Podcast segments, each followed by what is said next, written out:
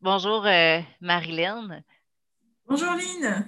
Je suis euh, vraiment contente de te recevoir dans le cadre de mon coffre à outils RH pour mieux connecter. Je te souhaite euh, la bienvenue et je suis honorée de ta présence. Ben, je te remercie pour ton accueil et moi aussi, je suis très contente de, pouvoir partager ce moment avec toi. Euh, si, si tu me permets, je vais juste mettre en contexte mon projet de, coffre à outils RH puis faire un lien avec toi, comment tu t'insères dans, dans, mon projet. Oui. Parce que euh, moi, les, ressources humaines, je ne les vois pas juste comme un département dans une entreprise. Euh, je les vois au niveau de la terre entière. Donc, je les je me, je me qu'est-ce que j'ai appris à l'école, je me rends compte que je peux le mettre en application dans ma vie personnelle. Euh, me, questionner comment est-ce que je peux être une ressource humaine pour moi, pour l'autre personne. Puis, pour mieux connecter, ben, je définis la connexion par l'espace et l'espoir. Donc, comment je peux prendre mon espace pour semer de l'espoir. Puis euh, le coffre à outils RH pour mieux connecter, en fait, c'est euh, je veux faire connaître des personnes qui prennent leur place pour allumer des lumières dans les yeux des gens, puis leur permettre d'être eux-mêmes, puis de découvrir euh, qu'est-ce qui les fait vibrer, puis allumer d'autres lumières à leur tour. Donc, puis toi, ben, je veux. j'ai, je, vais, commencer par ça, en fait, comment je t'ai découvert. Euh, sur, euh, dans, dans c'est ça, ça fait six mois là, que je suis en train de bâtir le, casse-tête de ma vie. Puis, euh, il y a début février 2021, j'ai mmh. vu une publicité de toi passer concernant la conférence Comment sortir de son mal-être avec douceur et efficacité. On va mmh. mettre les liens dans la description de, de l'entrevue. Mhm. Puis cette conférence-là, en fait, ça, nous invitait, ça nous questionnait sur l'hypersensibilité. Puis tu posais beaucoup, beaucoup de questions sur l'hypersensibilité. Euh, puis j'ai écouté cette conférence-là avec mon conjoint en passant que je, que je peux te, dire. Puis euh, à toutes les questions, je répondais oui. Puis j'avais mon conjoint à côté de moi qui répondait oui à toutes les questions aussi en même temps que moi. Ah Donc, l'écoute de ta conférence m'a permis de découvrir que, euh, ben, je le savais déjà, mais de vraiment confirmer hors de tout doute que j'étais hypersensible. Euh, puis ça m'a permis aussi de découvrir que mon conjoint aussi était hypersensible. Donc, euh, j'invite les gens à écouter cette conférence-là, puis de l'écouter aussi avec leur conjoint. moi, mon conjoint, souvent j'avais l'impression qu'il n'y avait pas d'émotion, mais en fait, il vivait comme tout par en dedans. Puis là, récemment, euh, sur, euh, il est collaborateur avec moi sur euh, ma page Source Lumineuse Espoir. Puis mm. il s'est affiché comme hypersensible. Et le point de départ, c'est vraiment ta conférence. Donc, ça, je te remercie de la rendre disponible. Puis aussi, mon lien avec toi, c'est on, on, a fait un café virtuel ensemble. Puis, c'est, tu m'as convaincu, là, de, je t'ai parlé de mon projet de cette page Facebook-là, euh, de collaborateurs pour, euh, avec du contenu original, créatif pour semer de l'espoir. Je t'en ai parlé, puis toi, tu m'as juste dit, euh, go, hop, hop, hop, vas-y, qu'est-ce que tu attends? Je t'ai parlé que je voulais le faire le 14 février, tu m'as juste dit, go, vas-y. Donc, mon premier café virtuel avec toi, ça a été un, une poussée d'amour pour réaliser mes projets. Donc, euh, pour moi, ben, c'est clair dans, dans mon cœur, tu fais partie de mon coffre à outils personnel pour euh, connecter à moi. Donc, je veux te faire connaître là, dans ce coffre à outils-là, RH pour mieux connecter. Donc, euh, c'est comme ça, je trouve que tu t'insères dans mon projet, puis que pour moi, ben, tu, fais partie de ma vie au quotidien maintenant. Ça me touche énormément ce que tu me dis, Lynn. Parce que tu vois, j'avais pas conscience euh, à quel point ça, ça pouvait euh, avoir euh, agi en fait dans, dans, ta vie, dans tes projets. C'est bouleversant, c'est très très touchant. Ben, je suis très heureuse hein, d'avoir pu y participer. Tu vois, j'en ai, j'en ai les yeux un peu mouillés. Ça, ça fait bomber mon cœur parce que c'est tout le sens de ce que je fais en fait. C'est pour ça que je le fais. C'est pour ça que je fais tout ça, que je me lève tous les matins. C'est pour ça. Pour les gens, puis en fait, je vais rajouter ça après, là, mais en fait, ce que je trouve qui est beau de toi, c'est que euh, tu arrives à vulgariser un monde intérieur complexe de l'hypersensibilité. Tu arrives mm-hmm. à le synthétiser de façon euh, claire en quelques, quelques mots, quelques minutes. Puis moi, j'ai écouté ta conférence, puis je me suis dit, OK, je peux partir de ça. Je, me je m'en suis vraiment servi comme levier. Pour foncer dans ma vie, de dire OK, je me sens solide pour assumer mon hypersensibilité. Je me sais, je me sens déjà dans la conférence d'une heure là, euh, gratuite que, que, tu offres. Je me suis dit, je me sens équipée, je me sens solide, je suis prête à, m'assumer comme euh, femme hypersensible. Donc, tu as vraiment un beau, beau talent de vulgarisatrice. Puis j'espère que les gens euh, t'offrir, j'espère t'offrir tout l'espace euh, pour te permettre de, de, nécessaire pour, que, pour briller. Sinon, ben, tu es sur YouTube. Il y, a, plein de façons, là, tu es accessible, il y a plein de façons là, de découvrir tes outils. On va mettre les liens euh, en commentaire euh, aussi dans la description de l'entrevue. Est-ce que tu veux nous parler de professionnement? de, Est-ce que tu veux te présenter alors, donc moi, je suis Marilène Danino-Alonso et, euh, je suis en fait euh, à l'origine psychologue, mais je parle d'origine professionnelle parce que bien avant, voilà, j'étais une petite fille hypersensible euh, qui a vécu une histoire très tôt avec des, périodes, des phases un peu compliquées, voire très compliquées parfois. Et donc finalement, depuis toute petite, je suis une exploratrice du monde. Je suis une exploratrice des personnes et aussi de ma propre intériorité parce que j'ai grandi avec des pourquoi dans ma tête.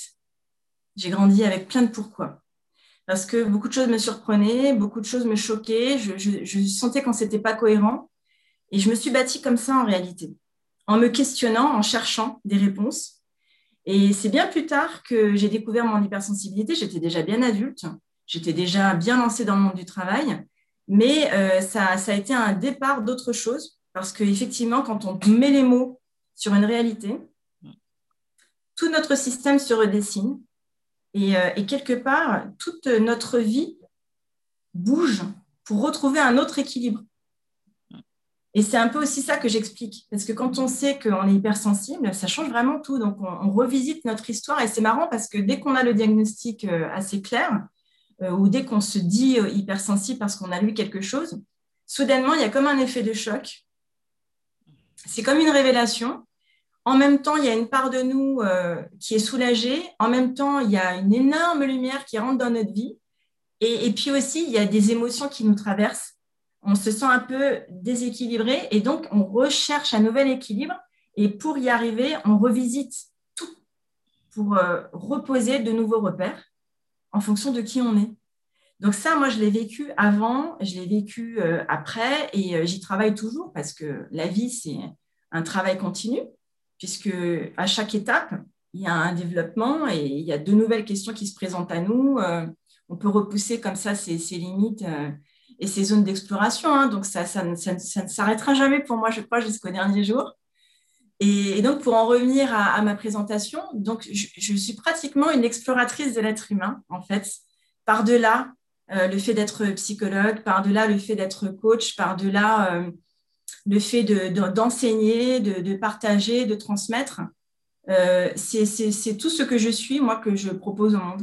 Et, je pense que c'est un peu le secret aussi dans la vie des uns et des autres, c'est de se trouver pour exprimer le meilleur que l'on a dans une certaine liberté, puisque dans l'absolu, on est libre, mais bien souvent, on se crée des entraves donc voilà, c'est tout un parcours de vie là que je viens de, donner un peu à demi-mot pour euh, parce que je suis aussi quelqu'un de pudique. Mais, voilà, ça a été. Euh, je suis quelqu'un d'entier, je suis quelqu'un d'impliqué, je suis quelqu'un de profondément spirituel, euh, de fondamentalement humaniste et, de toujours. je suis toujours en questionnement, en recherche en fait.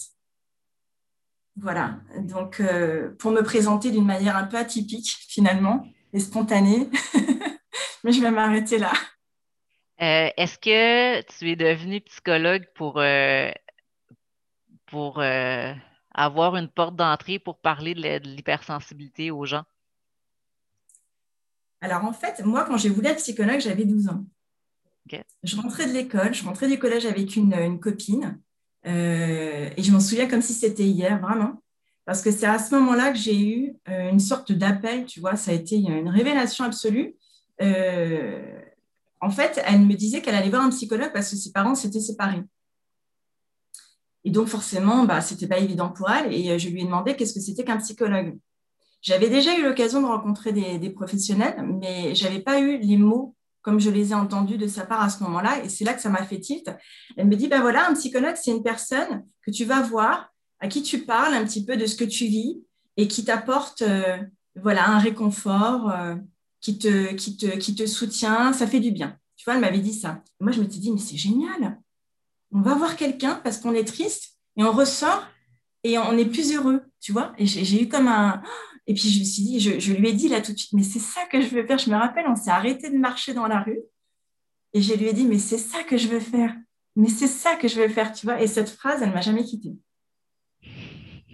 Elle m'a jamais quittée. Donc, euh, après, j'ai continué mes études euh, jusqu'au bac. Et après, je me suis inscrite naturellement à l'université pour étudier la psychologie malgré qu'on me disait que voilà, c'était euh, des fois difficile, que j'étais quand même très sensible, que ça risquait d'être difficile pour moi, tu vois, qu'il y avait un peu de précarité aussi, qu'on n'était pas forcément bien payé, tu vois. C'était ça, c'était pas autre chose. C'était vraiment apporter de, de, l'encouragement aux personnes et euh, les sortir de leur tristesse pour euh, les, amener vers un chemin empreint de joie, tu vois moi, c'est ça qui m'a tilté. Et c'est ça que je réalise encore aujourd'hui. J'ai, euh, c'est ça, l'entrevue avec toi, j'ai, je bâtis le plan dans ma tête, dans mon cœur, puis euh, mais en même temps, j'aime beaucoup la spontanéité, l'authenticité. Euh, j'ai, des, des questions qui traversent qui s'entrecroisent. avant de l'oublier, vu que tu dis que tu es pudique, si tu veux les garder pour toi puis pas le dire, c'est correct aussi. Mais tes questions d'enfant, euh, est-ce que tu veux nous partager euh, les, ton question, tes questions d'enfant? Ah, J'aurais du mal à les formuler, mais c'était surtout sur la réaction des personnes qui m'entouraient. Tu vois, j'ai cherché de la cohérence, de la logique. Euh, j'ai évolué dans un, dans un environnement qui était à la fois aimant et en même temps où il y avait quand même des non-dits. Et en fait, l'absence de certains mots me questionnait parce que je n'avais pas toutes mes réponses et tout n'était pas dit. Et en fait, c'est marrant comme les choses s'organisent dans une vie, tu vois, parce que justement, tout à l'heure, tu disais qu'il y avait quelque chose de particulier dans ma manière d'expliquer avec simplicité euh, des, choses compliquées. Ben, finalement, c'est toute mon histoire. C'est que depuis petite, j'ai essayé de réordonner des choses qui me semblaient euh, pas forcément euh, bien ajustées, bien, bien évidentes, tu vois. Et, ça a aiguisé en moi cette nécessité impérieuse de trouver les bons mots. Donc, depuis petite, je me souviens, j'avais, euh, j'ai appris à parler très tôt, en fait. Très, très tôt. Et, et je parlais euh, beaucoup. Je parlais euh, comme un petit livre. Tu vois, j'étais un peu la petite grand-mère dans un corps de petite fille. Alors, ça faisait bien rigoler des fois. Tu vois, j'avais un oncle qui, qui riait énormément de ça.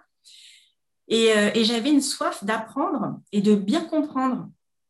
Donc, je, ne cessais de demander à mon père, et ce mot, ça veut dire quoi? Papa, et ce mot, ça veut dire quoi? Toute mon enfance. Et avec la patience incroyable, il me répondait à chaque fois. Et donc, j'ai engrangé un vocabulaire incroyable. Euh, incroyable.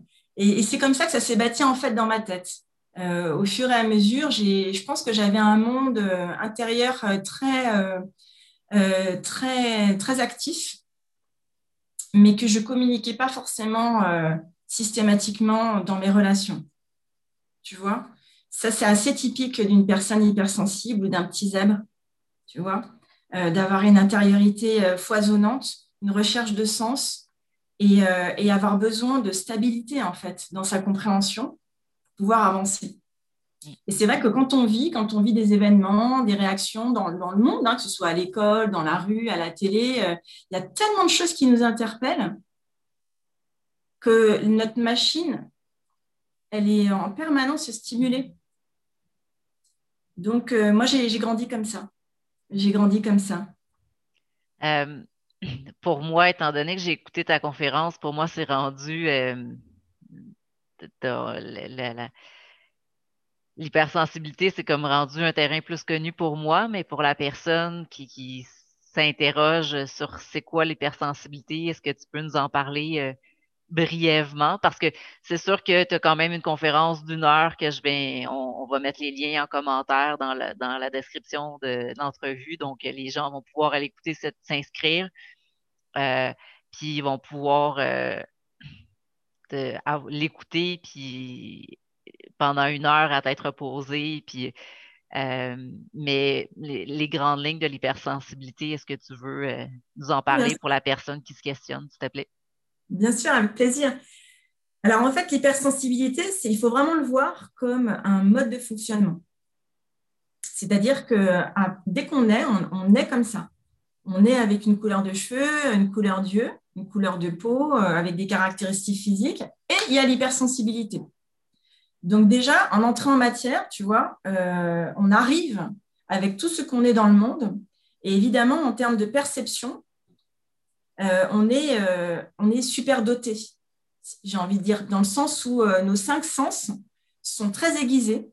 Et chez certaines personnes, il va y avoir un sens ou deux sens ou trois sens plus que d'autres. Mais grosso modo, on a quand même une, des capteurs qui sont extrêmement sensibles.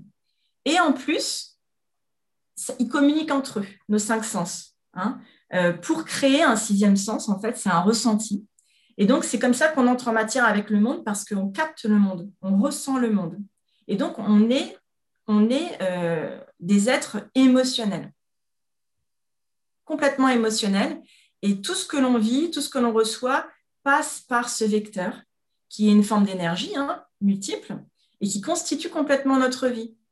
Donc, on est en permanence dans des émois, en permanence en réaction, comme une mer, comme un océan, en fait, qui est toujours euh, vivant, toujours actif.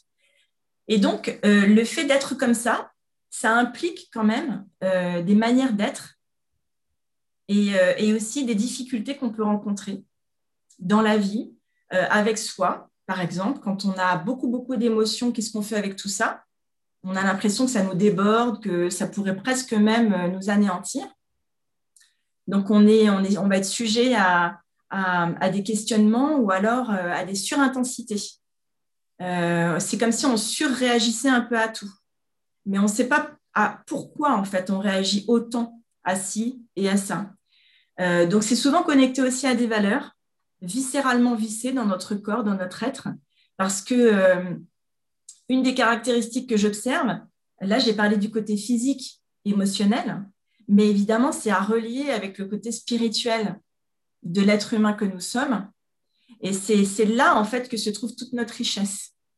C'est un peu comme si on était euh, un lien entre le ciel et la terre et qu'on euh, on était amené à vivre des difficultés, à percevoir le monde d'une manière extrêmement abrupte par rapport à notre euh, hyper sensibilité pour en faire quelque chose. Donc pour moi, il y, a, un enjeu dans l'hypersensibilité et on n'est pas comme ça pour rien en fait. Oui, ça, ça j'ai bien aimé ça dans, ta conférence, quand, euh, quand tu te donnes le côté sombre et le côté lumineux, quand c'est quand c'est euh, mal géré versus quand c'est géré. Est-ce que tu mm. peux euh, donner un exemple de, admettons, une personne qui rentre dans une pièce euh, bondée de gens euh, qui n'est pas hypersensible versus une personne qui est hypersensible? Juste un exemple concret pour euh, amener un visuel. Alors, imaginons, il y a une, réunion, 20 personnes à tabler. Et une personne lambda rentre, elle n'est pas hypersensible. Qu'est-ce qu'elle va faire? Déjà, elle va se dire Ah, je suis arrivée en retard à la réunion, bon, je vais voir où est-ce que je vais me mettre. Et puis tout de suite, elle va viser, pratiquement parlant, un endroit où s'installer et quelque part se faire le plus discrète possible, ou alors, en fonction de sa personnalité, arriver en disant excusez-moi pour mon retard, elle s'installe et la réunion suit son cours. Donc, il peut y avoir un petit trac, euh, mais l'enjeu, il n'est pas dans la relation outre-mesure. Voilà, il y a une situation pratique, une réunion qui a commencé, la personne rentre, elle s'installe, la réunion continue. Et puis après, elle va vaquer à ses pensées, euh, elle va prendre des notes. Voilà, on va dire que c'est, c'est, humain, c'est vivant, euh, mais c'est relativement neutre émotionnellement. Mm. Alors maintenant, on va faire la, version un hypersensible, une hypersensible dans ce cas de figure. Déjà, avant même de rentrer dans la réunion, il est dans un système d'appréhension. Il va se dire, ah, la réunion a commencé, mais est-ce que tout le monde est là? Et comment ça va être perçu? Je vais arriver en retard, tous les regards vont se porter sur moi. Donc, il y a cette notion de regard de l'autre, cette notion de, ah, je suis en retard, cette notion de comment je vais m'insérer, euh, comment ça va se passer, plein de questions. Et on, voit tout de suite le côté bing, bang, boom, hein, parce qu'il euh, y a un malaise quand même qui se crée, on n'est pas... Alors du coup, euh, on frappe, on rentre et là, on regarde. Et alors là, c'est là que ça se joue parce que dans le regard, il y a comme un balayage de la salle. Et là, c'est l'avalanche d'informations physiques et visuelles. Donc, à ce moment-là, on essaye dans la normalité de trouver une place, mais en même temps, on est complètement assailli par euh, tout un tas d'informations, d'éléments, parce que quand on rentre dans la pièce, on sent tout de suite l'ambiance. Elle est bonne, elle n'est pas bonne. Euh, ils sont en train de travailler, ils sont concentrés, ou alors ils ne sont pas d'accord, il y a une tension. Est-ce que l'animateur est à l'aise? Il n'est pas à l'aise. Comment ça se fait que cette personne, elle est renfrognière, l'autre a l'air complètement distrait euh, euh, Les deux sont en train de discuter ensemble? Comment ça se fait que l'animateur laisse le brouhaha s'installer alors que euh, ça semble pas logique parce qu'il devrait quand même réguler? Enfin, tu vois, il y, a, tout un phénomène comme ça. Donc, c'est à la fois collectif et c'est à la fois individuel parce qu'il va voir qu'une telle personne, cette personne ne se sent pas bien il va voir que cette personne a l'air triste. Il va voir que cette personne, comme d'habitude, elle est dans son même système, toujours souriante, mais on sent bien qu'il y a quelque chose de derrière, etc., etc. Et donc, ça, c'est l'univers d'une personne hypersensible qui, en gros, euh, a du mal à faire simple parce qu'il est hyper connecté. Hmm. Hyper connecté. Et c'est physique, c'est intellectuel, c'est émotionnel, c'est visuel. Évidemment, les bruits n'échappent pas non plus. Hein. Donc, s'il y a des travaux dehors, il l'entend. Si la porte est mal fermée, ça va le gêner. C'est ça. On est comme ça. En partant de cet exemple-là, de la personne qui entre dans une réunion, c'est quoi euh, ce que je veux dire, c'est que si la personne ne se connaît pas, j'aimerais ça qu'on fasse l'exercice aussi euh, en lien avec la conférence, euh, juste pour aider la, personne qui écoute si elle se pose des questions quel est l'enjeu euh, de ne pas se connaître comme hypersensible, puis une fois que la personne qui se connaît, comment on peut en tirer profit pour euh, s'en servir comme levier pour aider son entourage? Donc, j'aimerais ça qu'on fasse l'exercice avec la personne qui rentre dans, la réunion, comme le côté sombre puis lumineux. D'accord. Alors là, je viens de donner le cas de figure d'une personne a priori qui ne connaît pas bien son hypersensibilité et donc elle subit un peu tous ces phénomènes. Donc, elle n'est est pas maître de la situation. Et c'est pour ça que je parlais d'avalanche. C'est pour ça que je parlais d'être assaillie par autant d'informations, etc. Donc, en gros, elle, est euh, prise de toutes parts. Et, euh, bien souvent, euh, on, parle d'être une éponge ou d'avoir l'impression d'avoir tous nos ports ouverts, de se sentir vulnérable, comme si le dedans, le dehors se mélangeaient. Puis, hein? admettons que cette personne-là doit prendre la parole puis elle ne se connaît pas comme hypersensible, qu'est-ce que ça a comme conséquence? Alors, les conséquences, c'est déjà du stress par rapport à ce surmenage émotionnel et intellectuel, de la fatigue, de la confusion aussi, parce qu'il y a tellement d'informations finalement où se trouve l'essentiel. Donc, ça lui demande deux, trois, quatre fois plus d'efforts pour se concentrer. Donc, si elle gère toute cette nébuleuse et qu'elle sait qu'elle va prendre la parole dans dix minutes, eh ben, il faut qu'elle fasse attention à ne pas euh, complètement euh, perdre ses moyens, en gros. Hein. Donc, il y a des enjeux vraiment autour de la, confiance en soi, autour de l'image de soi, parce que les travers de l'hypersensibilité, quand elle est comme ça subie, c'est qu'on a tendance, on a des tendances à, se dévaloriser, à se culpabiliser, à se, euh, comment dirais-je, à se reprocher aussi. Mais pourquoi je suis comme ça? Pour les autres, ça a l'air tellement simple. Et pour moi, c'est si difficile. Donc, tous ces nœuds, euh, ben, c'est extrêmement euh, fatigant. Euh, c'est extrêmement éprouvant. Et, quelque part, ça nous empêche, en fait, de nous développer parce que ça occupe toutes nos pensées et toute notre énergie va dedans. Donc, dans une situation comme ça, professionnellement parlant, par exemple, mais ça peut être le cas aussi d'une maman surmenée avec plusieurs enfants, un mari exigeant, un jardin à entretenir, une maman malade. C'est aussi un environnement extrêmement sollicitant qui va la grignoter de toutes parts. Et quelque part, elle va trouver normal aussi. Euh, elle va se sentir la nécessité d'intervenir. Euh, voilà, donc ça, c'est la version je ne maîtrise pas, donc je suis happée par la situation et la situation me dévore, en fait. Hein. et donc, l'inverse, quand une personne connaît son hypersensibilité, euh, elle va comprendre en fait quelles sont ses petites zones de fragilité, par exemple le regard de l'autre. Elle va comprendre la dispersion en fait à laquelle elle est assujettie et elle va prendre des décisions. Elle va dire, OK, je suis en retard. Bon, il n'y a pas mort d'homme, hein, on rationalise. Je ne serai pas la première à être en retard. Donc là, il y a le côté un peu plus adulte mm. qui prend la main et qui dit, je vais simplement rentrer, discrètement, je vais m'asseoir et tout ira pour le mieux. La réunion va suivre son cours. Ce n'est pas moi qui vais bloquer la réunion ou qui vais déconcentrer l'animateur. Tu vois, donc il y a un côté dédramatisation. Hein, c'est ce que je propose, moi, hein, euh, c'est ce que je suggère aussi à travers euh, l'exemple. Et puis ensuite, ben, on prend le train en marche, donc on fait avec ce qu'on a. C'est-à-dire que oui, on va entendre le marteau-piqueur dans la rue, oui, on va voir qu'un tel râle, mais on est là pour une raison. Donc il faut rassembler nos ressources pour pouvoir euh, agir de manière appropriée. Donc si on est professionnel, c'est rester professionnel. Euh, rester aussi dans, une, dans une contention émotionnelle pour pas complètement se décomposer, suer, trembler. Euh, hein. Donc, il y, a un travail aussi, euh, on va dire, pour se maintenir. Hein. Et puis, après la réunion, pouvoir décompresser, pouvoir redevenir soi-même, parce que tout ça, finalement, c'est aussi contraignant. Hein. D'intervenir dans un cadre codifié, comme par exemple l'entreprise ou s'il y a un dîner avec beaucoup de gens, il faut prêter attention, etc. Donc, euh, à un moment donné, on a besoin de se retrouver, d'être un petit peu au calme aussi, de, prendre du temps pour soi, pour euh, apaiser un peu toute cette euh, intensité et revenir un peu plus au calme et à la tranquillité pour se ressourcer.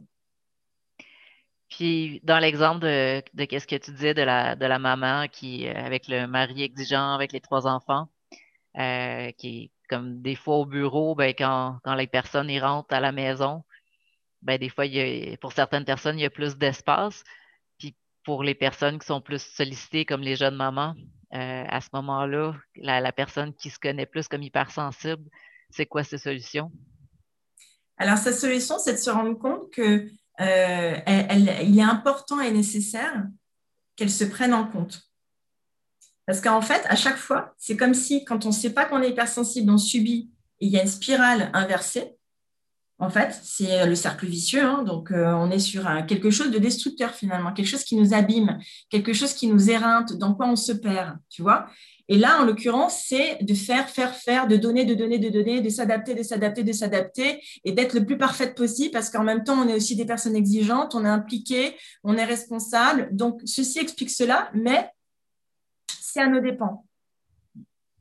Donc, la version de la maman qui a trouvé ses clés, en fait, hein, eh ben, avant de pouvoir tout donner à sa famille, elle va prendre un temps de respiration, par exemple sur le chemin entre le travail et la maison, pour faire un peu du ménage dans sa tête aussi, pour se débarrasser du négatif ou euh, des préoccupations et se recentrer. Par exemple, ça peut être en marchant, ça peut être euh, en faisant une pause, des fois juste de cinq minutes sur le chemin. Mais au moins se connecter à elle-même pour ne pas être dans une course effrénée et euh, se coucher tout en étant sur les starters pour le lendemain. Ça, c'est épuisant. Euh, au bout d'un moment, on peut même générer un burn-out comme ça. Hein.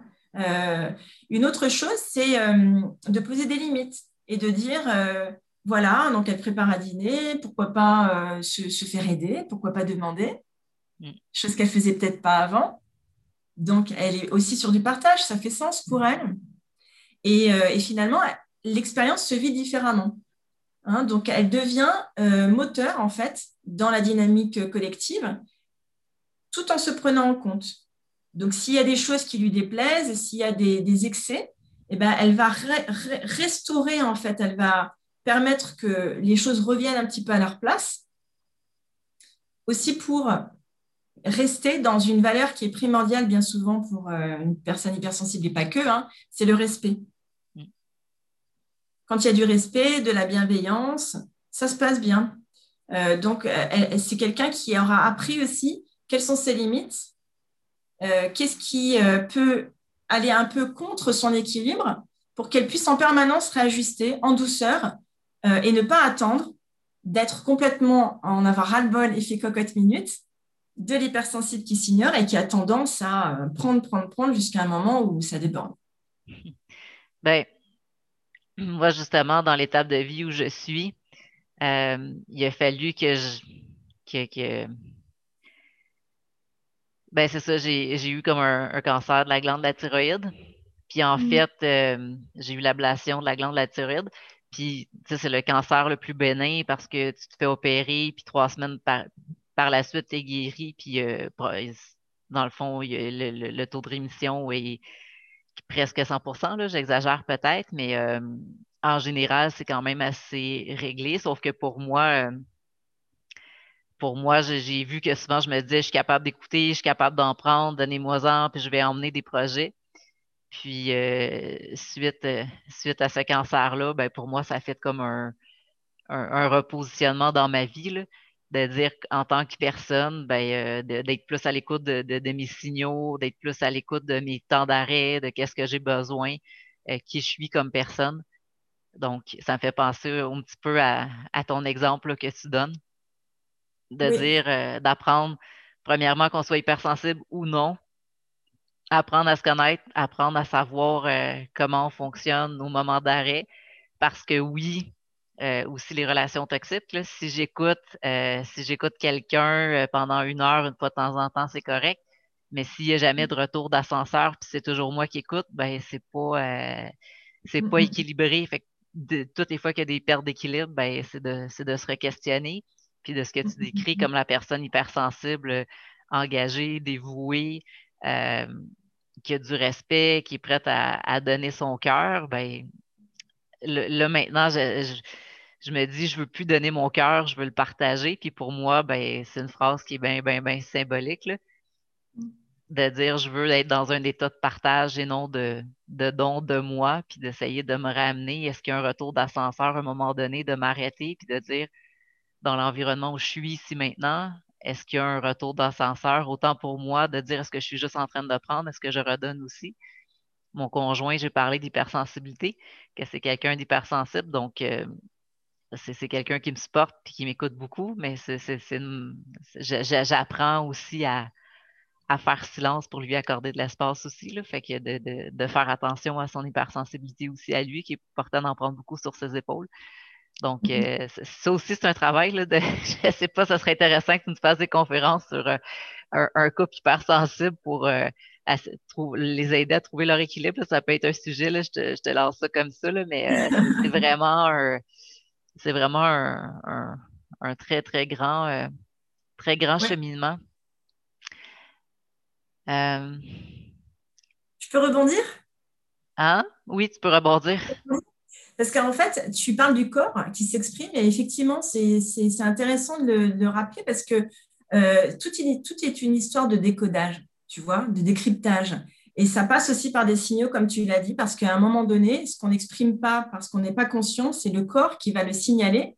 Et donc, euh, on, a beaucoup, beaucoup de tendance à somatiser, c'est-à-dire à avoir euh, des troubles physiques sans que ce soit une maladie à proprement parler, mais ça peut le devenir à terme pour exprimer euh, un malaise. Donc, par exemple, typiquement, quand on a souvent des infections à la gorge, euh, eh ben, c'est quand même un lieu de communication, d'expression. Donc, on a, du mal à dire les choses. Et alors, ça s'inflamme. Ça s'enflamme. On fait des angines, euh, des pharyngites, euh, des extinctions de voix. Ça, c'est un des exemples. Mais il y en a plein d'autres. au niveau de la migraine, quand on a une charge mentale, une surintensité qui est mal contrôlée et qui tourne à vide finalement, avec de l'agitation mentale, etc., du stress, parce que le stress, ça génère tout un système en chaîne au niveau du corps, euh, avec énormément de toxines, et ça, ça déphase en fait toute notre biochimie. Hein. donc, euh, tout ça, ça commence par une pensée. donc la migraine, c'est un des signaux que beaucoup ont et qui, qui, n'est pas le moindre, mais qui est révélateur de plein, plein, plein, plein, plein de choses. Et puis aussi, typiquement, il y a les problèmes de peau et les problèmes digestifs des aigreurs d'estomac, la digestion lourde, des douleurs au ventre, etc. Euh, il y en a beaucoup d'autres, hein, parce qu'on retrouve cette symbolique dans, tous les problèmes physiologiques. Euh, mais il y a vraiment un lien à faire avec euh, les émotions, avec des blocages émotionnels et, avec des moments de vie où se jouent des enjeux, justement, pour pouvoir accéder à autre chose. Mais tant qu'on n'a pas résolu ça, eh bien, on aura des alertes, des appels, des situations qui continueront de nous inviter à nous en occuper. Ce que euh, je t'écoute, puis le, mot qui, me vient, c'est recadrer. Que quand on se connaît comme hypersensible avec euh, ta conférence, par exemple, d'une heure, c'est que ça nous permet de recadrer l'hypersensibilité dans la société, euh, de, faire partie d'un tout, de, euh, dans la communication non violente, là, il parle de tourner la caméra vers soi. Mais je pense que de ce que j'entends puis de ce que je découvre de moi, c'est que j'ai l'impression que l'hypersensible est beaucoup, la caméra est beaucoup tournée vers elle, puis que la personne, tu me corrigeras, c'est que moi, j'apprends à tourner mon regard vers la société puis à prendre des notes de dire qu'est-ce, qu'est-ce qui, comment je me sens, est-ce que je me sens bien. Euh, j'apprends à recadrer puis à dire tout n'est pas nécessairement de ma faute. Euh, si je suis dans une situation, euh, les paroles des gens, il y a des choses qui m'affectent. Qu'est-ce qui m'affecte? Qu'est-ce... J'apprends beaucoup à être avec moi, à, à, à, prendre des notes mentalement, à observer, parce qu'avant, à un moment donné, je me disais, je veux tout oublier. Puis maintenant, j'essaie de me dire, OK, je prends des notes. Puis j'apprends à vraiment dire le, le fait de, de me sentir responsable de tout j'apprends, mettons, à, dire comment je me sens versus qu'est-ce qui s'est passé, puis où ça, jusqu'où ça m'a amené. Fait que tout ça, mm-hmm. ben, ça me fait penser à les signaux physiques à recadrer. Qu'est-ce qui se passe? Qu'est-ce que je vis? OK, dans telle situation, je me sens comme ça. OK, parfait. Donc maintenant, euh, le cadeau, je trouve, c'est que j'entends des fois une parole, euh, puis la parole, ça me dit, OK, ça, ça me donne des signaux de telle situation qui va m'amener dans telle émotion. Donc, est-ce que je veux aller là? Puis je suis capable de dire oui ou non. Euh, mhm. tout à fait. Alors, moi, j'utilise les termes euh, de, recul, en fait. À ce moment-là, tu prends du recul et, en même temps, tu es consciente de ce que tu es en train de vivre, de ce qui est en train de se jouer en toi, et ça te permet de discerner les choses. Et donc, en conscience, de, de pouvoir valider ou pas des chemins pour avancer là où toi tu veux aller c'est le propre de la liberté. Mm. Parce que quand on est inconscient, eh ben, on est amené en fait à, faire, à réagir, à dire, malgré soi, au gré de nos pensées, au gré de nos émotions. Et là, le système tourne à l'envers. Mm. On ne peut pas euh, laisser notre vie se piloter par notre mental. Euh, on ne peut pas vivre euh, en subissant nos émotions parce que quelque part, on les fait subir aussi aux autres et ainsi de suite. Donc, il n'y a rien de plus responsable justement que d'être conscient de soi et de pouvoir du coup rentrer dans le monde, tu vois. Et pour moi, l'enjeu, il est là. C'est que euh, bien souvent, on est, comme tu disais, soit complètement tourné vers soi et on cherche, on cherche, on rumine, on rumine. J'ai un problème, le problème vient de moi, j'ai mal, c'est dur, la vie est dure. Et euh, c'est un peu comme le chat qui lèche sa blessure jusqu'à se blesser un peu plus aussi des fois. Hein. et puis ce phénomène de caméra où euh, on observe, on observe et quelque part, on devient revendicatif. Parce que c'est comme si ce qu'on observait dans le monde n'était pas euh, cohérent, n'était pas juste et quelque part nous agressait. Et là, c'est un sacré malentendu, parce que ça fait naître en nous une colère, ça nous fait euh, entrer dans un, jeu de rejet qui ne fait que révéler le rejet de soi, en fait, que l'on a, parce que ce que l'on observe à l'extérieur, c'est souvent ce qui se joue à l'intérieur de soi. Donc, c'est aussi une étape de réparation, une étape de pacification pour pouvoir vivre sa vie dans le monde sans être témoin de sa vie, témoin du monde, avec cette sensation que on n'a pas tout à fait notre place. Bien sûr qu'on a notre place. Il est là l'enjeu, de, trouver ce point d'équilibre en vérité. Euh, est-ce que tu peux nous parler de tout le, c'est quoi les cadeaux de l'hypersensibilité? Oh, la liste est longue. Hein. Alors déjà, euh, moi, je vois l'hypersensibilité comme euh, une grâce. Parce qu'il y a quelque chose de miraculeux, vraiment, dans, dans cette hypercapacité que l'on a de se connecter au monde, à la conscience du monde, à la beauté du monde, aux autres. C'est quand même extraordinaire. C'est extraordinaire, en fait. Donc, pour moi, c'est une grâce. Tu vois, c'est le, mot le plus beau qui me vienne, c'est celui-là. Après, on parle de dons, de facultés, on parle de, de cadeaux. Euh, bon, donc, qu'est-ce qu'il y a dedans? Déjà, euh, il y a euh, la capacité à aimer. Irrémédiablement, malgré les blessures, on continue d'aimer. Des fois, on tient à distance pour moins souffrir, mais au fond de notre cœur, on aime l'autre. Et cet amour inconditionnel, il fait sens pour nous, parce qu'on le vit à l'intérieur de nous. C'est aussi ça qui fait que des fois, on, a un, sens aigu de l'injustice aussi. on, est un peu des guerriers dans cette démarche-là. Hein, c'est vrai, hein euh, mais des fois, euh, ce n'est pas forcément à nous de nous battre. Donc, il faut voir aussi où se trouvent euh, les enjeux des uns, les enjeux des autres.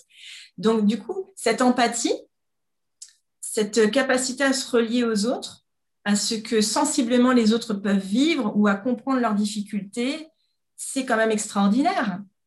Et c'est un des paradoxes dont on parlait tout à l'heure, parce qu'on est hyper observateur, on est extrêmement fin, on arrive à se connecter à l'autre, euh, on devrait tous être des hyper communicants et je pense qu'on l'est dans l'absolu. Mais comme on, est un peu en bagarre et, on n'a pas forcément appris certaines choses, eh bien, euh, ça se retourne contre nous. Donc, l'empathie devient une contagion émotionnelle, l'effet éponge, par exemple. Hein.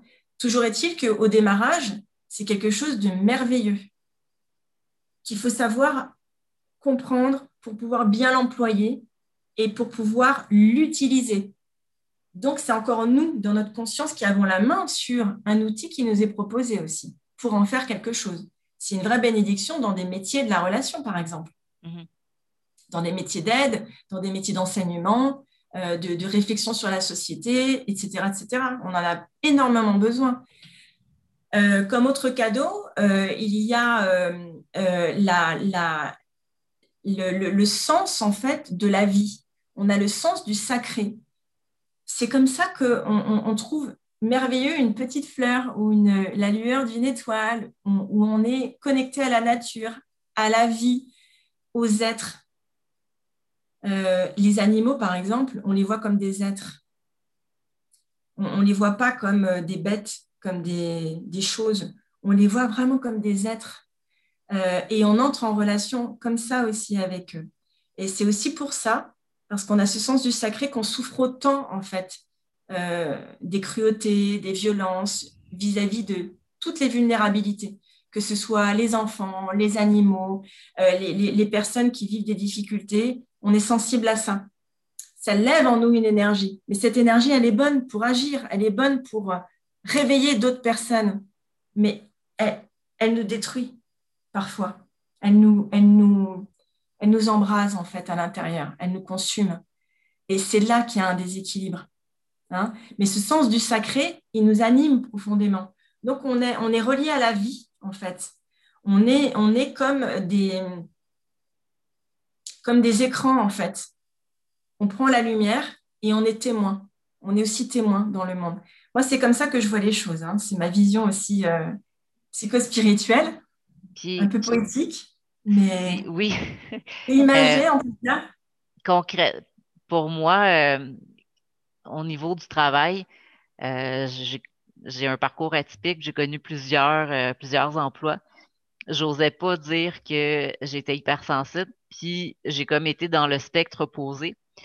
souvent, parfois, comme j'ai pratiqué le métier de serveuse, puis on me disait, Lynn, quand tu souris pas, euh, on a l'impression que, que, que tu n'as pas le goût d'être là, que puis dans le fait, j'étais en train de penser à mes clients, aux commandes, puis j'étais beaucoup, beaucoup dans ma tête. Puis ça, mm. ça se voyait dans, dans mon visage. J'avais des traits fermés, puis j'avais comme les émotions, là, c'était comme coupé. Euh, puis pour moi, ben, je me disais, euh, parler à cette jeune, à cette jeune femme-là à l'époque, lui dire t'es hypersensible, elle dirait ben non, j'ai pas d'émotion, moi, je suis capable de tout en prendre, puis rien m'affecte. Euh, puis j'osais pas dire que j'étais hypersensible dans un emploi ou m'afficher comme je le fais en ce moment sur les réseaux sociaux. Maintenant, je, je, connais mon côté passionné, je connais mon côté engagé, je connais quand j'embarque dans un projet, euh, ben à ce moment-là, j'ai pas les, les, les, yeux les, euh, les, larmes au coin des yeux. Là. Je fonce à fond de train, j'ai pas le goût de, de, je regarde pas ma montre, puis j'ai juste le goût de baisser ma pile le plus vite possible. Mais à l'époque, euh, m'afficher comme hypersensible, ça aurait été impensable. Si un employeur a cette vision que, que, que j'avais à l'époque euh, d'une personne hypersensible, toujours le, le cœur sur la main, prête à pleurer, pas capable de se concentrer. Euh, qu'est-ce que tu pourrais qu'est-ce qu'on qu'est-ce que tu pourrais dire à, un employeur pour aider à l'inclusion de, personnes euh, hypersensibles? À mmh. choisir ce type d'employé-là? En fait, on est, on est hyper, euh, on, est en hyper acuité pour se concentrer, hein, parce qu'on a, on a développé des capacités justement multi, multitâches, multi-réception, mais c'est vrai que quand c'est trop, c'est trop. Donc, euh, il faut gérer. Hein, mais euh, euh, juste, hein, je me permets, hein, parce que les difficultés de concentration dont je parlais tout à l'heure, c'est dans l'usure, en fait. dans la saturation, quand c'est trop, si on est fatigué, si on, prend trop de choses en charge, forcément, à un moment donné, ça va nous demander des efforts. Et puis, c'est l'environnement aussi qui va nous surstimuler. Donc, il va falloir qu'on fasse un, un effort pour vraiment rester centré sur une chose. Alors là, tu parles de plusieurs choses parce qu'il y a l'enjeu entreprise et puis il y a le fait de dire ou de ne pas dire mm. euh, qu'on est hypersensible. Ce qu'il y a, c'est que souvent, on part du postulat que euh, ce que l'on est, ce que l'on sait, les autres le savent aussi, mais ce n'est pas vrai. Donc, si aujourd'hui, tu sors dans la rue et tu dis à quelqu'un, je suis hypersensible, il va peut-être rien comprendre du tout, ou alors il va le prendre au premier degré. Donc, j'ai envie de dire, est-ce que l'enjeu, il est de se déclarer ou simplement de vivre ainsi? Euh, moi, je ne conseille pas forcément de le dire. Certaines personnes en ont besoin parce qu'elles ont besoin d'être comprises. Elles ont besoin quelque part d'être validées. Elles ont besoin d'avoir cette honnêteté. Mais c'est souvent une bataille, en fait. Euh, on le voit dans, les familles, par exemple. Certaines personnes le disent. Si elles sont comprises et accueillies, tant mieux. Mais parfois, elles sont mal comprises ou alors il y a une mauvaise interprétation. Et puis, euh, dans les relations interpersonnelles, euh, on n'a pas la main, en l'occurrence, sur la réaction de l'autre. Et il y, a, vraiment des effets, en fait. Il y a des effets parce que hyper, il y a un petit jugement qui se promène et puis ça peut, hop, faire tomber par terre le propos, alors que nous, on venait euh, complètement innocent simplement pour dire acceptez-moi tel que je suis, s'il vous plaît. Tu vois, hein, donc euh, il faut faire attention, pas forcément le dire, et si on a tellement envie de le dire, il faut savoir pourquoi. Il y a peut-être différentes manières d'en parler. Mm. ou d'être en fait. Hein, mais attention à ça quand même parce que des fois, ça fait plus de mal que de bien. Ben, en, oui, en, fait, euh, pour euh, ben, en fait, moi, j'ai décidé de, de le mentionner pour pouvoir aider d'autres personnes parce que justement, j'ai un talent comme toi de, de vulgariser l'information de mettre mm. des mots sur qu'est-ce que je vis. Donc, euh, moi, j'ai décidé d'en parler sur les réseaux sociaux pour aider d'autres personnes qui n'auraient pas ces mots-là pour euh, passer à l'action puis s'accueillir dans cette réalité-là que je trouve très, euh, très difficile. Puis une fois qu'on sait, ben, on est comme ça, on est comme ça, puis on fait avec, puis c'est tout. Puis à ce moment-là, les épaules deviennent tellement plus légères. c'est sûr qu'au début, par exemple, c'est un cheminement, puis ce que tu nous conseilles, c'est de, de, de, s'ouvrir d'abord avec des gens à qui on a confiance. Il faut, l'employer avec parcimonie parce que vraiment, vraiment, c'est pas toujours reçu comme ça devrait ou comme ça pourrait l'être. Et, et, en fait, ça vient alimenter la mauvaise boucle. Parce qu'après, on est déçu, parce qu'on reste un peu sur sa faim et parce que, voilà, donc c'est attention à ça. Voilà, c'est important quand même de se dire que c'est pas forcément quelque chose qui se déclare en fait, parce que tu vas pas dire. Euh, euh, tu, je sais pas moi, euh, sur euh, j'ai une super mémoire, hein, en fait, tu es au courant, j'ai une super mémoire, tu vois. Enfin, il y, a des choses qu'on déclare pas, on est. On est comme ça et puis, et puis c'est tout. En fait, il n'y a pas d'enjeu. Mais l'enjeu, en fait, c'est en nous qui se joue. Parce qu'on a besoin de se reconnaître soi-même, de s'accepter soi-même. Et du moment qu'on a pacifié cette partie-là, généralement, on a moins besoin de la reconnaissance des autres. Mm. Hein? Et sinon, par rapport à l'entreprise, en fait, moi, ce que j'ai remarqué, pour faire le lien avec des personnes à haut potentiel, tout ce qui est douance, HPI, haut potentiel intellectuel, zèbre, etc., euh, que ce soit hypersensible ou HPI, j'ai remarqué que souvent, pas toujours, hein, mais souvent, euh, par le biais de tout ce qu'on a un peu déjà raconté, les personnes se sont un petit peu limitées et se retrouvent en fait dans des, activités en deçà de leur réel potentiel de compétences. Ça, c'est un vrai problème parce qu'elles ne peuvent pas exprimer tout ce qu'elles sont et parce qu'elles sont bloquées à un moment donné aussi dans leurs fonctions. Euh, peut-être aussi sur des activités qui, euh, à un moment donné, leur convenaient, mais à un moment donné, ne les épanouissent plus. Et donc, euh, dans l'entreprise, il va y avoir ce cas de figure à gérer. moi qui ai travaillé beaucoup en entreprise et notamment dans les ressources humaines, donc détection de potentiel, tout ça, c'est des choses qui s'observent. Une personne n'est pas bien en fait, mais elle va imploser doucement là où elle se trouve, parce que ce n'est pas elle qui va affirmer et qui va aller provoquer des opportunités pour pouvoir rétablir un peu un équilibre. Et puis, l'organisation, elle fonctionne avec ses codes. Elle a, euh, on va dire, euh, presque, il y a une culture, il y a des façons de faire pour évoluer dans un milieu professionnel avec euh, des règles, etc.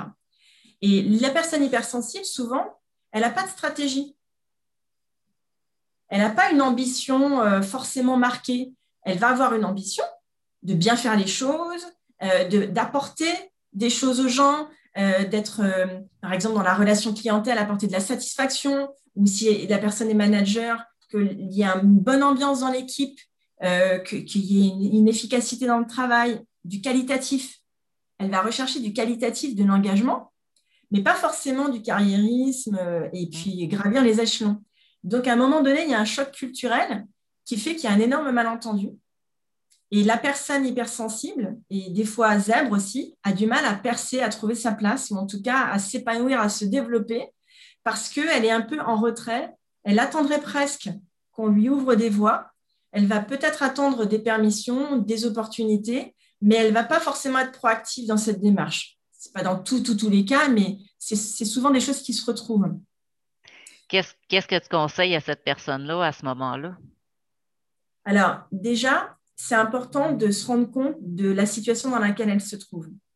Parce que généralement, quand on est dans ce que je viens de décrire, ça peut déclencher à un moment donné un vrai mal-être, une vraie souffrance au travail et, in fine, dans le, pire des cas, un burn-out parce qu'il y a une frustration, il y a un sentiment d'injustice, la personne a l'impression de, donner mais de ne pas recevoir, et puis elle voit aussi d'autres façons de faire, et en même temps, ben, elle peut déplaire aussi sur certains aspects, parce qu'elle dit certaines vérités, parce qu'elle est authentique, parce qu'elle est de bonne humeur, tout simplement, ça peut créer des réactions sociales. Et donc, il y a une espèce de lutte permanente, l'huile et l'eau, euh, et, la personne, bah, dans cette espèce de tempête euh, en pleine mer, bah, elle essaie de garder un équilibre, mais à force, à force, c'est très fatigant. Donc, c'est important aussi de savoir qui on est et euh, qu'est-ce qu'on peut apporter, vers où on a envie d'aller, et puis petit à petit de cheminer personnellement pour accepter cette route. Mm. Parce que, par exemple, une personne peut être, admettons, je, je, dis comme ça, gestionnaire dans une activité, peu importe laquelle. Euh, et elle serait un excellent manager. Mais elle n'a peut-être pas la formation. Mais elle a peut-être un trop grand écart. Mais pourtant, elle, a vraiment des prédispositions à être un excellent manager, ou porteuse de projet, ou communicante. Mais elle ne le sait pas encore ou elle n'ose pas. Mm. Et ben là, l'entreprise, elle peut proposer une passerelle pour préparer la personne et l'amener vers le meilleur endroit pour elle, qui forcément sera le meilleur endroit aussi pour l'entreprise. Pour moi, les personnes hypersensibles, elles peuvent faire de très, très bons managers parce qu'elles ont la capacité à repérer là où ça bloque, là où ça peut coincer, euh, là où il y a euh, quelque chose euh, à, développer. tout à l'heure, on parlait du sens du sacré, mais il y a aussi l'idéalisme dont tu parlais aussi, mm. ce côté passionné ce côté j'ose voir ce qui pourrait être, mais qui n'est pas encore. Donc, il y a différents profils. Hein. Il y a des personnes qui vont être simplement dans le soin, dans la préparation. Il y a des personnes qui vont être plus dans la réforme ou dans la création de quelque chose. Et dans le milieu de l'entreprise, ce qui est parfois un peu délicat, c'est son système en fait, qui peut euh, devenir bloquant ou ralentissant. Euh, et ça, c'est des choses qui sont parfois difficiles à vivre de respecter une procédure pour respecter une procédure, de, euh, respecter des délais alors qu'on pourrait faire autrement. Et ça peut aussi créer un niveau de frustration assez fort chez la personne hypersensible parce qu'elle ne va pas retrouver ses valeurs à un certain moment. Mais pourquoi on fait comme ça alors qu'on pourrait faire ça? Parce que le client serait plus gagnant, mais il y a des, équivoques Ou alors, d'un point de vue plus euh, euh, projet, euh, de pouvoir proposer quelque chose qui ne colle pas forcément à, ses responsabilités, ses activités, mais pourtant, ça serait vraiment la bonne personne pour le faire. Mais elle n'a pas l'autorisation organisationnelle de le faire parce qu'elle n'a pas telle ou telle fonction. Donc, des fois, on se retrouve en fait euh, un bout ici, un bout là, et ça ne va pas. Ça va pas. C'est mal articulé. Comment, comment, qu'est-ce que tu suggères à cette personne-là euh, hypersensible qui se retrouve dans cette situation-là pour garder sa sérénité? Faire un pas en arrière, revoir l'ensemble, regarder qu'est-ce qui crée un empêchement, qu'est-ce qui crée de la douleur, et pouvoir repositionner en fait ces projets un peu différemment, de s'autoriser à le faire. Parce que des fois, on a des contradictions. On veut, mais on ne veut pas. On voudrait, mais on a peur. On ne connaît pas, et là, on connaît. Alors, du coup, on a un peu tendance à être un peu dans cette bataille, et ça, ça augmente en fait l'embrasement. Euh, tu parlais de HPI, euh, de zèbre. Euh, pour moi, c'est des termes euh, que, je vois circuler, mais qui sont inconnus. Est-ce que tu pourrais m'expliquer, puis peut-être que la personne qui écoute en ce moment se pose cette question-là aussi? Là? Oui. Alors, en fait, ce sont des synonymes pour expliquer qu'une personne fonctionne de manière particulière. Donc, comme tout à l'heure, on l'a vu pour l'hypersensibilité, où il y a vraiment un fonctionnement qui est énormément relié au monde émotionnel, dans le côté HPI, il y a un fonctionnement aussi au niveau de la pensée. Ben, euh, excuse-moi, Marlène, HPI, c'est quoi? Qu'est-ce que ça veut dire? Potentiel intellectuel. Donc, concrètement, c'est une personne qui, euh, si on fait une mesure, j'aime pas trop ces termes, mais c'est aujourd'hui ce qui se pratique, il y a un test euh, en psychologie qui s'appelle le VICE 4 et qui permet de réaliser une appréciation de plusieurs formes d'intelligence plutôt rationnelles et qui amène à un résultat qui est le quotient intellectuel. Donc la moyenne des quotients intellectuels, c'est 100. On est toujours comparé à sa propre population de référence. Et donc les personnes qui ont euh, cet aspect-là, euh, cette forme d'intelligence, eh bien, elles sont au-dessus de 130 en fait. Hein. Euh, donc c'est une question de, de potentialité, mais c'est surtout une question de fonctionnement et ce qu'il faut vraiment garder, c'est n'est pas le résultat parce qu'on n'est pas un chiffre et on ne peut pas mesurer toutes nos formes d'intelligence. Et d'ailleurs, notre intelligence émotionnelle, elle n'est pas mesurable, elle n'est pas quantifiable. Selon quels critères le ferait-on? On ne peut qu'avoir des indicateurs. Toujours est-il qu'il y a un mode de fonctionnement.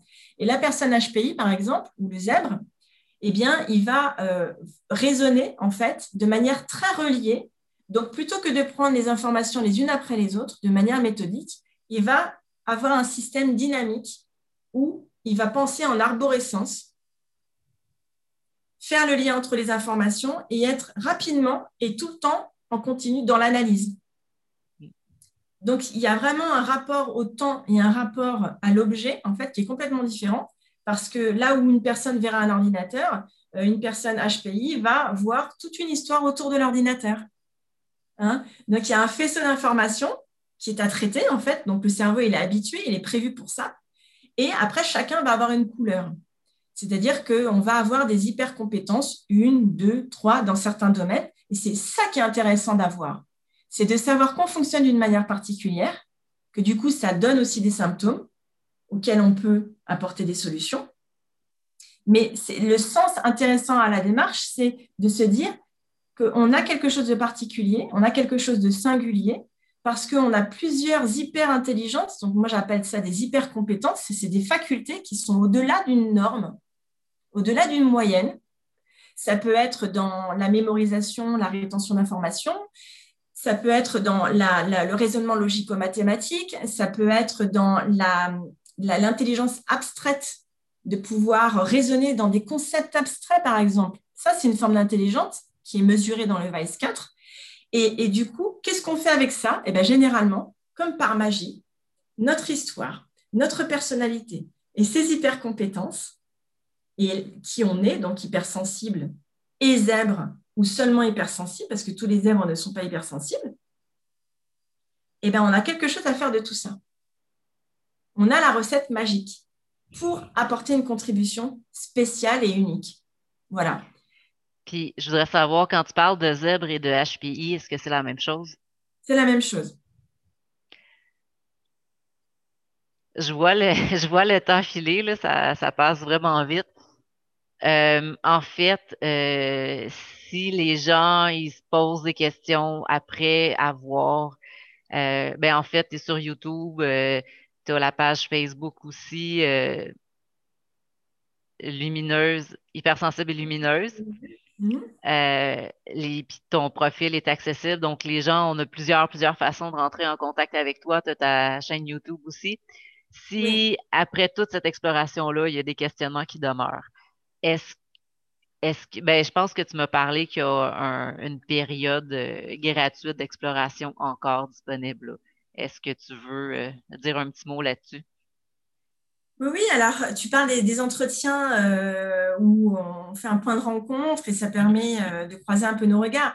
Donc, en fait, pendant 30-45 minutes, il m'arrive régulièrement d'accueillir effectivement des personnes qui sont dans un questionnement, qui sont dans une étape de vie aussi généralement, et qui sentent bien qu'elles arrivent un peu au bout d'un système et, qu'elles ont envie de passer à l'autre système, mais elles se rendent compte qu'elles sont un peu coincées encore à cet étage-là.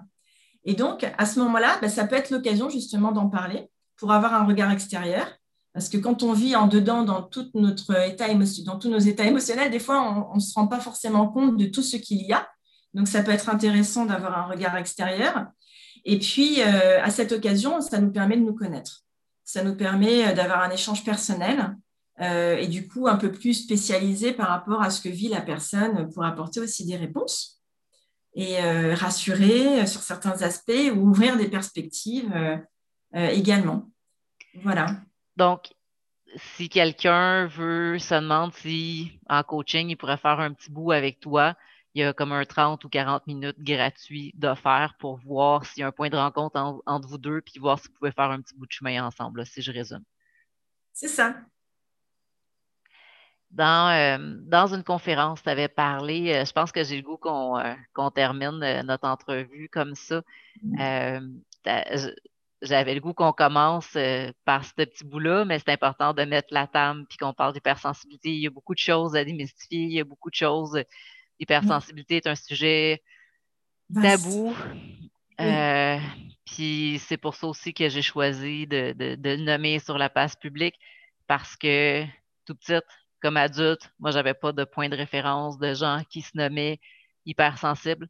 J'ai pas de gens dans mon entourage qui s'est nommé hypersensible. Euh, pour moi, je me sens, tu, disais que tu étais une exploratrice tantôt. Euh, moi aussi, je me définis comme une exploratrice de, de la connexion humaine. Puis pour moi, ben, j'en ai pas dans mon entourage, puis je me dis que je veux pas que personne se sente comme je me suis sentie euh, à part, euh, différentes, euh, pas de place ici sur la Terre. Donc, je me dis, moi, ben, si quelqu'un tombe sur mon matériel sur notre entrevue, ben, il va pouvoir se dire, ben, je me suis sentie comme Lynn. elle l'a nommé, elle était encore en vie. Elle passe à l'action, elle prend sa place. Il n'y a pas de drame, il n'y a pas de, de... Ça, c'est on, on, on, peut, on peut vivre normalement avec l'hypersensibilité sans que ce soit toujours un drame. Ben, c'est ça, mais pour moi, c'est une découverte, là, fait que c'est comme. bien sûr, hein, on peut vivre heureux même. Et on peut vivre en harmonie, euh, bien sûr, bien sûr. Encore heureux, encore heureux. ben, ah ben c'est ça, c'est plein, plein de préjugés. Là. Donc, euh, puis quand il n'y a, a, pas de point de référence, de personnes qui se nomment hypersensibles, de gens dans notre entourage, ben on se sent différent, on s'en part. Donc, c'est aussi pour ça que je le nomme sur la place publique. J'aurais aimé que quelqu'un d'autre le fasse à ma place. J'aurais aimé avoir une personne comme ça dans mon entourage. Mais j'ai les mots pour nommer ce qui se passe en moi. J'ai les mots pour aller chercher des outils. J'ai la curiosité, la soif d'apprentissage. Donc, je me dis, je peux juste essayer d'être ce que j'aurais aimé avoir. Puis c'est pour ça que je, c'est pour ça que je fais tout ce que je fais, là, pour pouvoir faire une différence puis peut-être sauver des vies entre la mm. personne qui peut-être se suicide et celle qui choisit de continuer aussi. Là, ça peut aller jusque-là. Euh, je pense que tu comprends de. Je ne sais pas si tu veux rebondir sur ce dernier point. Euh. Ça, ça me rend extrêmement triste parce que c'est vrai que cette solitude euh, profonde dans, dans, des moments de douleur, elle est tragique, en fait. Elle est très, très dure à vivre. Chacun va le vivre à sa manière parce qu'il y a peu de deux êtres humains qui soient pareils sur cette terre. Mais il y a à un moment donné une fissure qui peut nous donner le vertige. Mm. Et c'est vrai que c'est important à ce moment-là qu'on soit les uns et les autres des soutiens, des appuis, parce que euh, contrairement à ce qu'on peut croire, on n'est pas seul. Mm. Et tout le sens que l'on a les uns et les autres, c'est justement dans cette chaîne en fait humaine et spirituelle, plus largement on pourrait dire, euh, qui a une réelle fonction. Encore faut-il accepter l'autre aussi. Hein, attention, euh, c'est humain d'avoir tendance à se replier. Mais à un moment donné, il faut aussi accueillir une lumière. Et, c'est pour ça que l'aspect digital est, super pour ça. Parce qu'on rentre dans la vie des gens mm. et on s'invite un peu chez eux, mais en tout cas, on nous laisse entrer et, des, choses peuvent se produire. Donc, moi, mon message, c'est évidemment de dire non à la résignation. Non à la condamnation, parce qu'on n'est pas sur Terre pour être malheureux, même si on vit des souffrances ce sont des passages, ce sont aussi des enseignements. On ne comprend pas tout tout de suite, mais ils sont à traverser parce qu'il y a d'autres choses qui se présentent après. Et c'est aussi avec tout ça qu'on se construit et qu'on peut se révéler en fait à soi-même et au monde. On a des parcours difficiles les uns et les autres, on a des épreuves, on a des cicatrices. Euh, c'est euh, une réalité, mais plutôt que de laisser un trou béant, on peut retapisser, retisser, transformer et en faire quelque chose de fertile, de fécond, de bon que l'on peut ensuite offrir aux autres. Mm. C'est ce que tu fais. C'est ce que je me suis efforcée de faire aussi. On a le choix entre un désert sec, aride, qui n'aura jamais assez d'eau, et une terre qui devient fertile et qui fleurit petit à petit. Et il ne tient qu'à nous, en fait. Il ne tient qu'à nous. Et là, effectivement, on peut être l'engrais l'un de l'autre et apporter une accélération dans le temps parce que moi, j'entends souvent, ah oui, mais c'est long, ah oui, mais, mais non, pas forcément.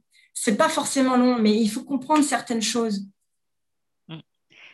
Est-ce que tu veux poursuivre avec euh, l'importance de garder en vie euh, notre flamme intérieure? Bah, moi, j'ai l'image d'une bougie parce que je, la trouve euh, vraiment très, très évocatrice. En fait, la, bougie, elle a une chaleur douce. Des fois, la flamme est plus petite, des fois, la flamme est plus grande, des fois, elle est longue, des fois, elle crépite. C'est vivant, en fait. Une flamme, elle est vivante et, et elle symbolise la lumière. La lumière, c'est l'éclairage, c'est la conscience, c'est la compréhension, c'est la vie. Et on est avec ce miracle de vie, on est avec cette lumière en nous. Et quoi qu'on en dise, même si on, est né dans un, tissu de difficultés, on a cette flamme, on a cette vie en nous, ce miracle. On est un miracle, en fait. Et après, tout au long de la vie, effectivement, il y a des moments où ça va souffler. Il y a des moments où la flamme va grandir, des moments où elle va diminuer. Et avec le temps, effectivement, il y a des moments où euh, l'inconfort est tel que euh, ça se fragilise un peu. Moi, je, me souviens, euh, quand j'étais plus jeune, j'ai vraiment eu une représentation. Je crois que je devais être, euh, je devais être euh, en train de, dormir en pleurant hmm. ce jour-là. Et j'étais profondément triste parce que j'arrivais pas à être heureuse. Mais j'avais un dialogue intérieur qui me rassurait en permanence et qui me disait que un jour, je serai heureuse. Et j'ai eu cette représentation d'une petite flamme qui, était là, en fait. Elle était là, elle était bien vivante. Elle n'était pas très grande, mais elle était là. Et plus tard, quand j'ai vécu euh, les méandres euh, justement au niveau professionnel, la difficulté aussi dans le monde de l'entreprise qui est, qui est dur et que je me suis perdue en fait. Je me suis un peu oubliée parce que à force de donner, de donner, de donner, ben, j'avais plus rien en fait. J'avais plus rien, j'avais plus rien, j'étais épuisée, etc. Et là, là, j'ai eu un peu peur parce que je ne voulais pas justement que ça continue. J'ai compris qu'il y avait un danger et j'ai réagi. Et j'ai vu cette petite flamme qui commençait vraiment à se... Et j'ai compris que l'enjeu, en fait, c'était de la raviver. Et c'est à ce moment-là que j'ai repris un travail en profondeur et que petit à petit, ben, elle a un peu ressuscité, en fait. Elle s'est recomposée. Et puis, au fur et à mesure que j'étais sur le bon chemin, au fur et à mesure que je me régénérais, au fur et à mesure que je revenais à la vie dans toutes les parties de moi, au fur et à mesure que j'accueillais qui j'étais et que quelque part, je redevenais euh, vivante, en fait, mm. euh, comme je peux l'être aujourd'hui, en faisant et en étant, et j'ai encore du chemin à faire, hein. mais là, cette petite flamme, elle vient de devenir un brasier. Et dans ce brasier, eh ben, euh, je peux le partager pour qu'on puisse aussi rallumer, se rallumer les flammes les uns et les autres. Et moi, je suis aussi dans cette idée-là de transmettre une étincelle de lumière pour rallumer la flamme des autres et pour que chacun reparte avec euh, un peu plus de lumière. Et là, on peut tous vraiment avoir une action parce que les histoires des uns et les histoires des autres, des autres souvent résonnent. Donc voilà, on est un peu relié par cette lumière. Et, cette lumière, c'est la vie, c'est la conscience et, et c'est aussi un amour qui nous relie. Parfois, à un moment donné dans ma vie, je pensais que c'était toute mort en dedans, mais en fait, notre bougie est là, puis l'étincelle, peut, ça peut se rallumer en un, un, fragment de seconde. Fait que si quelqu'un écoute en ce moment puis qu'il va pas bien puis est dans le désespoir, mais mm. ça, ça a un effet magique parce que quand on allume une bougie, justement, ça prend deux secondes d'allumer une bougie puis elle éclaire dans le noir. Puis des fois, ben, si tu écoutes en ce moment puis tu es dans le noir, que tu sois gestionnaire, employé, euh, qu'importe ton statut ou ce que tu vis, euh, ton budget, ben, si tu sens que c'est mort en dedans, mais il s'agit que tu trouves le bon contact, la, bonne réponse qui fait sens pour toi. Puis à ce moment-là, si ta bougie est allumée, ben, tu vas voir clair, puis ta vie va faire sens. Donc, ça peut se produire aussi rapidement qu'en deux secondes. Oui, absolument. Et c'est pas mort. C'est en sommeil, en jachère, c'est sec. Ça, ça demande de l'attention. On a besoin de donner de l'attention. Mais c'est, les, les, possibles sont là, puis ça, ça peut se faire très rapidement.